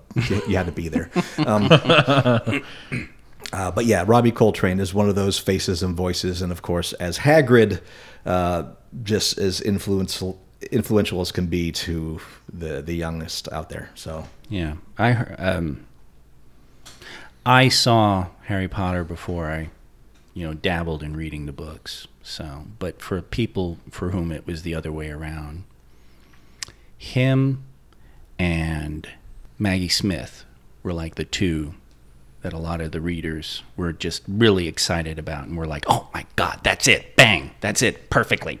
yeah, he was a perfect hybrid. Yeah. Paul Greengrass, uh, who did the Bourne Supremacy, Captain Phillips, Jason Bourne, has been hired on to write and direct the movie adaptation of horror icon Stephen King's bestseller Fairy Tale. King is a fan of Greengrass's films and has granted him the option, at the usual dollar against a healthy back end, for a quote epic tale that follows a 17 year old boy who inherits the keys to a terrifying world where good and evil are at war. The stakes could not be higher for that world and ours as he journeys into the mythic roots of human storytelling. Unquote. Mythic roots. Now, of course, fairy tale. That's what the Geek Shop Yes! Book Club is reading right now. Oh my God! so uh, What a coincidence, so- Todd. Right. So that's that's happening. So I mean, How's that going I'm you? not surprised because a Stephen King novel and every single Stephen King novel gets optioned by somebody somewhere. Yeah. Not a single one gets missed. Uh, I mean, but Paul Greengrass, big name to it, and the fact that this one is not so much a horror but a fantasy. Mm-hmm. The only other time that they've done a Stephen King quote unquote fantasy is The Dark Tower, and that was blown to shit. Um, the only other fantasy book he's really written are The Talisman and Eye of the, Eye of the Dragon. Eyes of the Dragon has never been done. Uh, Talisman is being has been in development hell for an age. Uh, that's still coming supposedly, but mm, we'll see. Uh, but uh, fairy tale. I mean, I've only just started the book, but boy, it's it starts you right away. You're, Yeah. It's it's Stephen King. The the guy has writing chops that few others have. You can just- Really? yeah. when You think so? I do. Uh, As far as like just starting you into a story, Yes. Yes. I. Um, uh, uh, he can't always finish a story, but he can yeah, start it real yeah, well. Yeah. a week in geek thing. Uh, actually, I, I didn't mention uh, as I spur of the moment rewatched uh, the David Soul Salem's Lot. Aha! The TV, TV, Yeah, the TV TV movie. TV movie. Yeah. That's a that's a creepy opener. That's that's a that's a classic horror moment. The, Mm-hmm. the, the boy in the window. Yeah. That's uh, when I think of that over everything else. That's what I think of. Yeah. Yeah. It um it was just it was interesting watching it again. I think uh I think I may watch it every year. You know, every October I'll just whip it up and watch it cuz I remember watching it when uh I was visiting the states with my mom. She was living in the states and me and my dad were overseas when it first came out. So when we were back for a summer, it was just being replayed. And she's like, "Oh, we got to watch this." And it was just like, "Oh." And I remember the book made an impression because a friend of mine actually said, "That's the first book that actually ever scared me." That book actually scared me. And it was it was it was a long time before I could finally crack open the book and read it because I was just like, "Oh my god, if it scared him." Oh. Sure.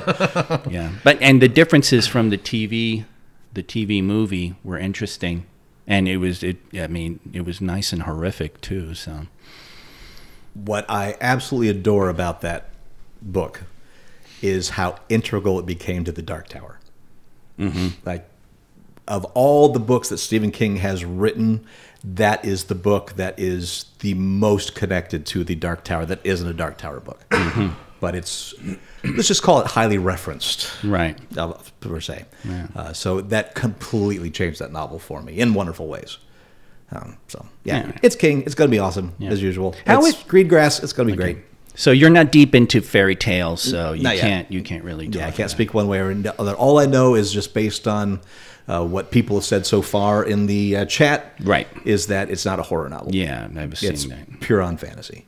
So had no business being an October read. Who did that? Who, God who, damn who- it. Pat Spurl. But you know it what? Pat Spurl, wasn't it? But you but you know what though? I I understand it though. If Stephen King's going to release something. The assumption is going to be horror, no matter what it's called. Mm-hmm. Ninety-nine out of hundred, you're going to be right.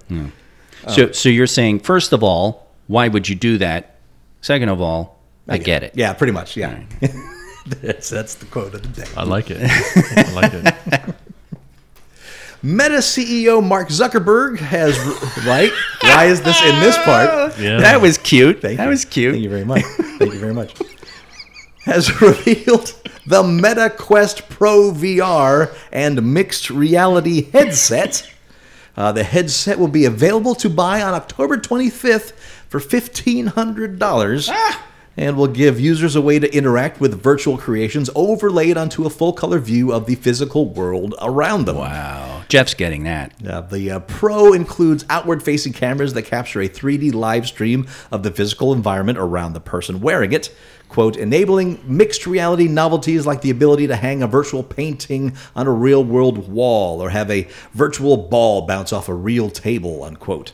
Uh, for fully immersive virtual reality, quote, Meta has added tracking sensors to the Quest Pro that can replicate users' eye movements and facial expressions, creating a sense that avatars are making eye contact, unquote. Oh yeah. Uh, the, you know. The, You staring at me? I, I, well, I, you know what? I'm still a fan of the K stare, especially after last week. The Quest Pro's motion controllers have also gotten a redesign, and they each feature multiple cameras capable of tracking their motion in 3D space all on their own, just like the headset does. The company's still working on a mixed reality experience for its Horizon Work uh, Horizon Workrooms app that would make a person's avatar appear to be present in a real-world conference room with other users, which it's calling Magic Rooms. Uh, the Quest Pro is being pitched as a productivity device aimed at designers, architects, and other creative professionals. So, um, I'm all. F, you know what? I might have given this story a pass if I haven't experienced modern day VR. Modern day VR is amazing, and this is obviously the next step in it. This Right. augmented reality aspect of it where you're placing VR digital assets in a real world space. It's it, you know a It's- couple it's steps suck- away from the Jedi Council holograms Yeah. just sitting there. Yeah, it, it, it sucks that it's meta, but it is a massive jump in technology. It's why they bought Oculus in the first place Yeah. to to build on it and make it better, and Yeah. that's what they're doing. Uh, eventually, this will be used for for games and so on. I'm kind of surprised that they haven't even pushed on that aspect. That they're oh, this is for Yeah. this, this is for virtual They, meetings. well, I think they. Did I tell you about an article I wrote for Exhibit City News a couple months ago about uh, Atlanta Convention Authority adopting a metaverse? And they had a metaverse created of their convention center. okay, And the whole idea is that people outside of Atlanta who are thinking of holding their convention in Atlanta can go to this at convention center metaverse and walk around and see what's there, see the facilities and stuff like that. And even have a meeting that's a preliminary to them coming to Atlanta and doing a face to face and making the deal. So there are businesses that are actually really trying to leaning into this metaverse thing as a as the the real, you know, um, uh, a, a serious as opposed to a frivolous or entertainment thing. So I can see that kind of push, which is funny because, as we all know, if you want something to explode, you, you go with the porn. yeah, Yes. got to be Virtual porn, yeah. hundred percent. you know, and it's Thunder just, down under for you to all the say that. This is yeah. like virtual in your own home, right? The augmented reality. I mean, come on. Actually, while you were talking about that, Todd, I just instantly started thinking. You know, you put on the head because I made the joke. Jeff will get it. Jeff being a first adopter. Right. But could you imagine Jeff having that and then like he has a game where there's like a gremlin running around his house and he has to get that gremlin. And so you're wearing it and you're going around your house while this thing is in your house. I can't imagine Jeff in it, but I certainly can imagine Andy. in it. yeah. So, you know, something like that could be extraordinarily cool. But I know that they're really trying to push the the uh, the business serious side of it. I don't I don't know that they've hit on on the tact yet. How you know how you get people really going because there was an article just uh, last week, right? It was a, a joke article. well, not joke article, but it was funny because they did a calculation users? about people in the metaverse. One, 31 users. 31 users in the no. metaverse. I'm sorry? Yeah. 31. 31. They're, they, 3,100 three, no, one. There's like 31 regular. Regularly keep I, logging in and yeah. doing all that. I read the yeah. same article. Yeah. Yeah. That's, you, that's you, not many. Yeah. No. Well, he, he had like he had like an aneurysm when he when they found yeah, that. Yeah. But yeah. I mean, all that they've done, and it 31. so that and the utility is there, I think, but the, the finding that hook where the public is like, this is this is what I need to do this. I think is still what they're casting about looking for.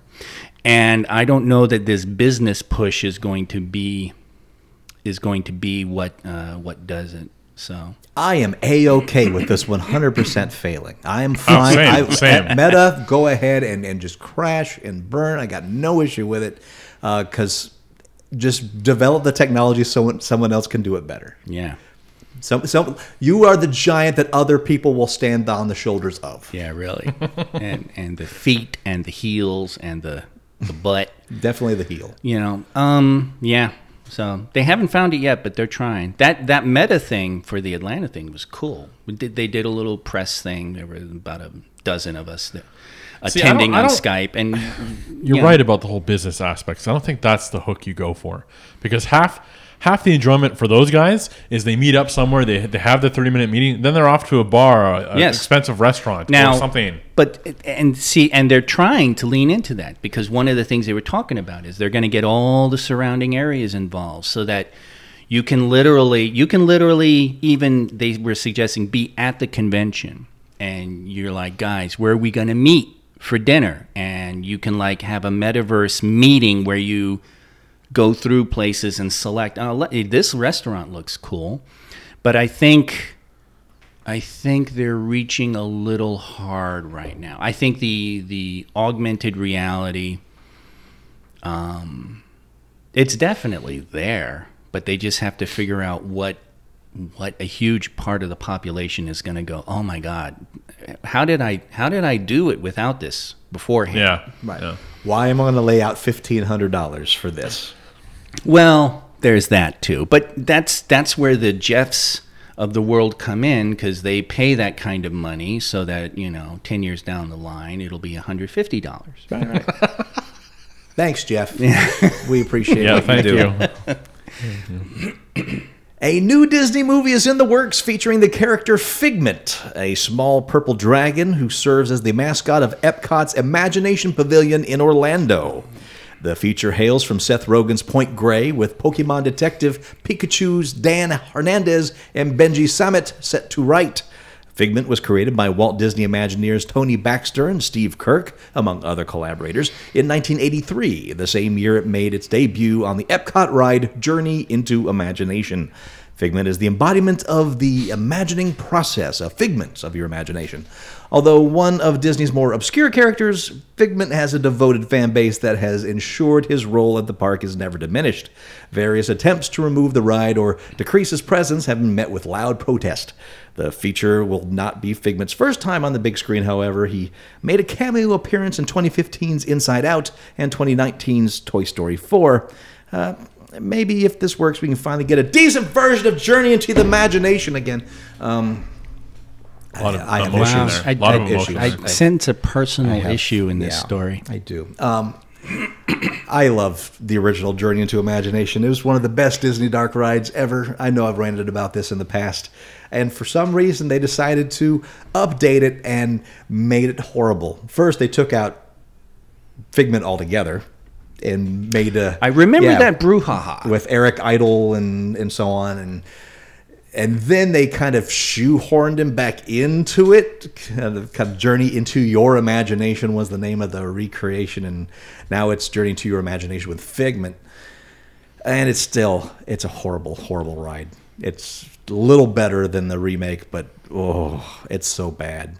And the original was just so much fun and creative. It was just it was just the Dreamfinder and Figment and this little purple dragon friend that he imagined of going on a various just crazy journey into various scenes, just saying, look at what we imagined, look in the next room what we imagined. And it was just a lot of fun. It was a celebration of what it was supposed to be. Mm-hmm. Um, uh, Figment as a character, though, uh, I don't know. he was, whoa, Matt, you're right there. He's uh, has bad, bad swallow, Matt. Yeah, that's your new nickname. no, no, no, no. Matt, did you have the bad swallow? Was it the bad swallow, Matt? That hurt. Go on, Figment.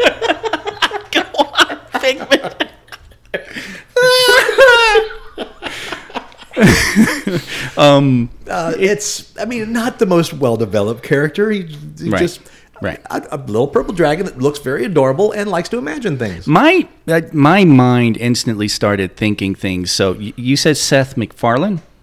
Uh, Seth, no, no, no, No, no, no. You, I heard right. Rogen. Seth Rogen, yeah. Good because if if you're going to see something that doesn't exist, you want Seth Rogen Right. writing that because that's that's actually it should be you know Figment you know Seth Rogen what he sees when he's high Right.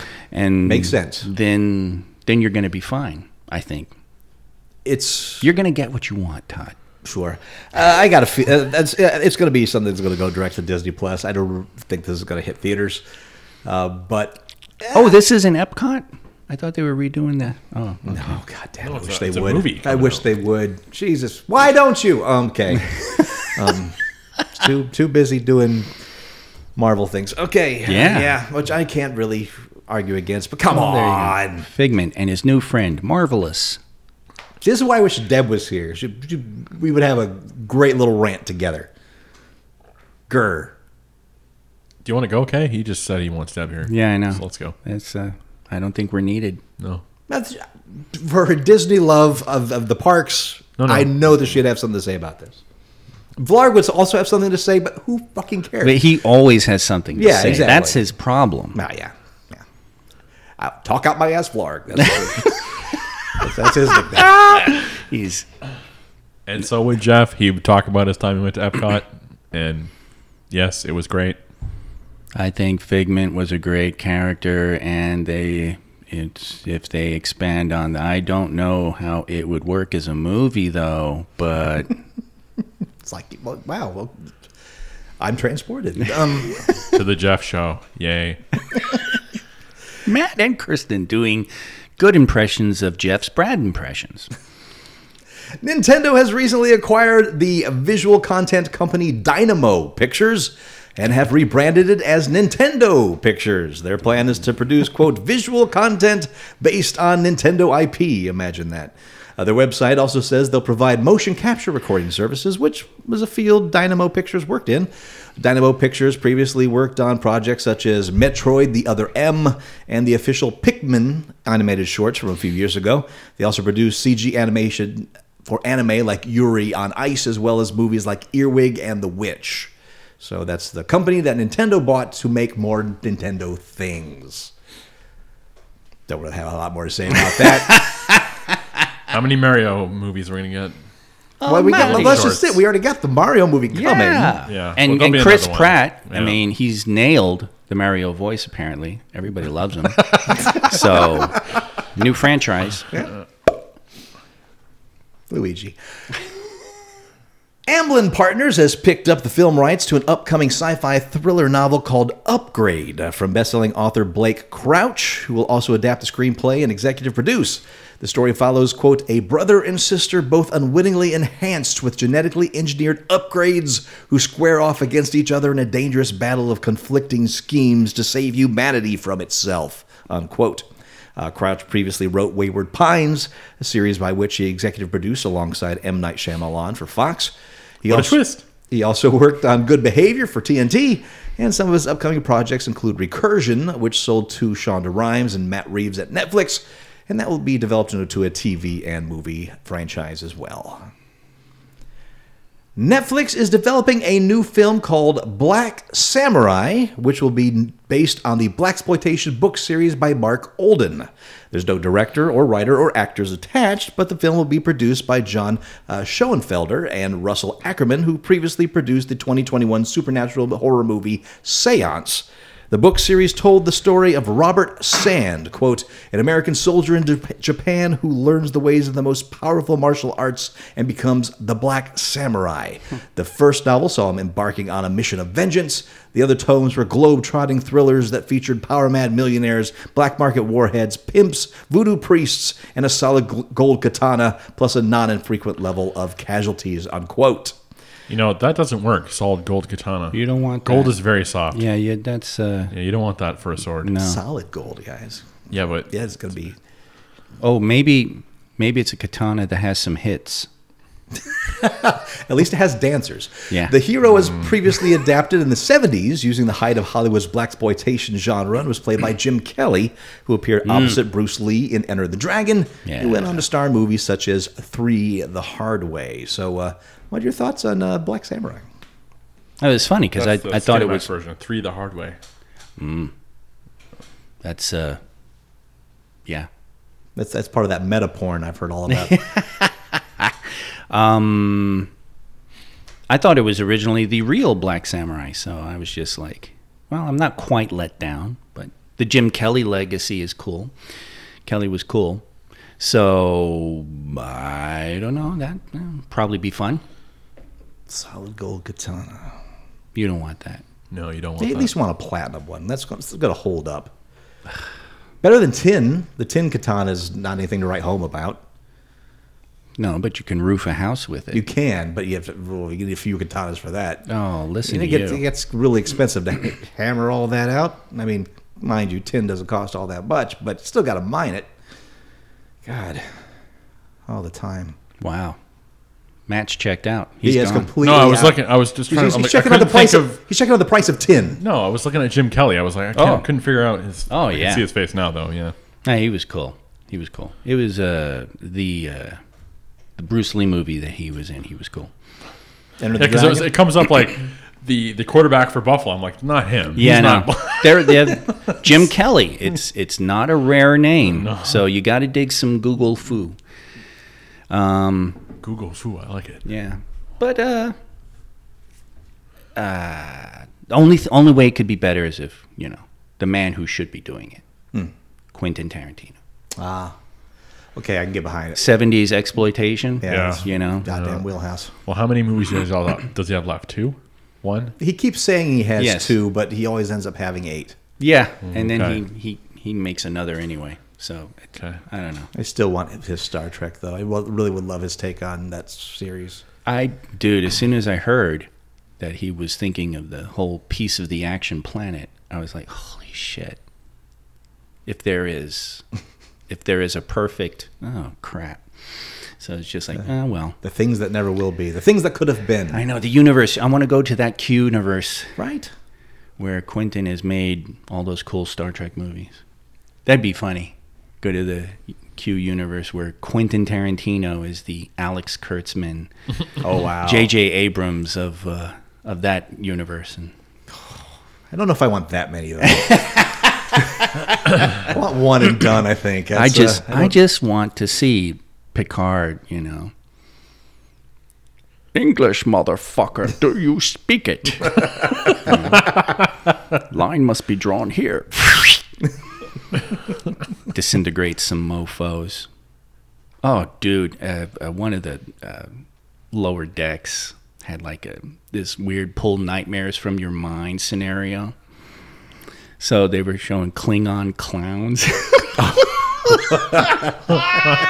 just the words together. I was uh, yes, I just saw that image and I was like, wow, that is actually perfectly nightmarish. See? That is fantastic. Who says there are no more new ideas? God damn it, yes. I don't know. It's it's only two weeks. I'm going to be working, but I may have a Halloween costume anyway. You know, I'd like to see out of Quentin Tarantino a series, a limited series, not necessarily like a, an ongoing multi-season thing, but you know, a seven, eight episode thing. I would love to see that out of him. Step step out of the, the movie light a little bit and uh, get into the small screen. He didn't just know movies; he knew television. Yeah. he could do that. Yeah, I mean, you've got the extended um, uh, Western Bang Bang, not Django, the other one. Okay, yeah, yeah. Yeah, because that one apparently there was enough footage shot that they actually re-edited into some kind of uh, limited series thing. But Sure. that that's just a long movie. It is. So it'd be fun. It'd be fun. So remember, Jeff and I went to go see because they released two versions. There was the regular theatrical cut, and then there was the extended cut with the intermission. Mm-hmm. And Yeah. Jeff and I went to the intermission one, and yeah, that was a long movie. Yes, it was. uh, enjoyable, but it, it felt long. Yeah, it's amazing because he can make them. Tarantino, it's like I watched The Seven Samurai, which is a long ass movie. The first time I saw it, though, I never looked at my watch because I was just totally like, wow. Uh, Tarantino, I'll look at my watch, but I'll still be engrossed. Yeah. You know, but it's funny. You're still engrossed, but you're also very aware this is a long movie. If You you, know? can pull that off, that's, Yeah, that's no. a weird place to. I don't. I don't know uh, who the hell else can. Right, boy, You know? this feels long, but I'm really liking it. But Yeah. it feels long. Yes. That's you a weird. Yeah, I can't think of anybody else on that because usually it's like, man, this is long. Can this be over with already? Exactly. Or man, this was too short. Or it was very long and it didn't feel it at all. Mm-hmm. But Yeah. but but It was on. that long. Holy crap! I had no idea. But but no, you don't get that was that was really long. It was great all the way, but yes, it felt long. Yeah. You feel it. I don't know. It's weird. That's his wheelhouse. There. That's That's, There you that's go, what his does. wheelhouse. It's it's not exploitation. It's time manipulation. well, maybe we should we should combine some things, and maybe he could be the original creator director of you know True Detective. oh God. T R O T R O T R O O. Yeah. Yeah. Yes. Quentin Tarantino directs a Zucker style comedy through and through. Yes, please. 100%. Wouldn't that be Take just- my goddamn money. Oh man, God, you get Morgan Freeman in that shit and just Because you know there'd be just that right amount of bite to it. Just uh, just enough of the comedy stings a little. yeah. Uh, and, and and you hate that he stings, but you like it too. It's Yeah. oh God, Tarantino. I like this idea. He makes my mind come. Whoa. Wow, mind come. What makes your mind come? Give Write to us tissue. comments at geekshockpodcast.com. and we want to thank our Tier 1 Ko-fi members Sir Chomps, Highly and Scoop, Chad Wilson, Ambivalent Hoax, Richard Bruins, Scoopatron, Mandy, Sour Matty G, Jacob Flora, Multiverse Tonight, Scully, Mr. Dumble Dave, Froyog Soft Serve, Gil, and all, of course, our four Tier 4 members King Vol, Deb T, David Farrar, Atomic Gumby, and our new Tier 4 member, JR Conkle. Expect book advertisements very, very soon, my friends. yeah. And of course, our Tier 5 members Leon Mitt, Jeff Harris, Aussie Matt, Mad Martron, and Glumley. And of course, you, dear listener, for listening in. And if you want to join in our Ko-fi, go to ko-fi.com slash geekshock and learn about all the tiers and the extras that you get for that. And but if you uh, this is a free show. It will always be a free show. We just appreciate you listening. And of course, spread the word. That really does help us a lot. And of course, we want to thank our theme song creator, Sam Heffernan. Uh, the theme song is called The Burning Light. You can find his music at SWH Music on Spotify, SoundCloud, YouTube, and Twitch. And our Red Light, Green Light theme writer is Justin Nozick, aka Froyog Soft Serve. You can find his music at theplaguephysicians.bandcamp.com. And of course, you, dear listener, thank you so much for listening. Thank you. There will be more red light, green light, but I need more cast members to do it. I was like, I had it all set up for tonight. I'm like, I'm not doing red light, green light with just the three of us. What? Wow. Wow. Wow. I would have been up for it. I know you've been up for it, but two, I don't. I want more two votes. That some people, you know what? Our listeners are sending pitches to us. Yeah. they deserve more people ah. critiquing. In They've that got with. Matt and me. what the hell else do they need? I, I'm not saying I don't have the power couple, but wow. Suck it, Blarg and Deb. Suck you it, too, Jeff, Jeff. and No, you too, Jeff. Jeff. you suck it too. Ha, Yes, ha, Jeff. ha, ha. That's Take right. that in the face. Yeah. Mind come, as he said earlier. ha ha ha. Mind come. and until next week, I am Mastermind. Come. Commander K. Maple Leaf Matt. Not Maple Leaf. mm, No, no. and we'll talk to you next week in Geek. So, Matt, what made your what what move makes your mind come? What movie? yeah, I don't know. That's a hard one. That's a no, it's good not. question. Babylon 5 movie. There you go. there- Babylon 5 movie. movie. a movie. A Babylon 5 movie. Oh, so something that hasn't come yet. exactly. Yes. yes. Wow. So it's just one of those explosions that you're just waiting to build up for, There you go. uh, and then all of a sudden it's over in 90 minutes, and it's such a letdown. There you go. And rolls over and goes to sleep. Every damn time. Yeah. Goddamn, goddamn Zentradi. Well, when you do that and you roll to the right and you cancel something on Discovery Plus or Warner Brothers, that's how that's how it happens. We figured it out. he blows his. Li- oh, I don't want to. He's like, ah, cancel this. Oh, cancel this. Yeah. Oh, Canceling. Whoa, whoa, whoa. I love that he didn't want to do it, that he did it.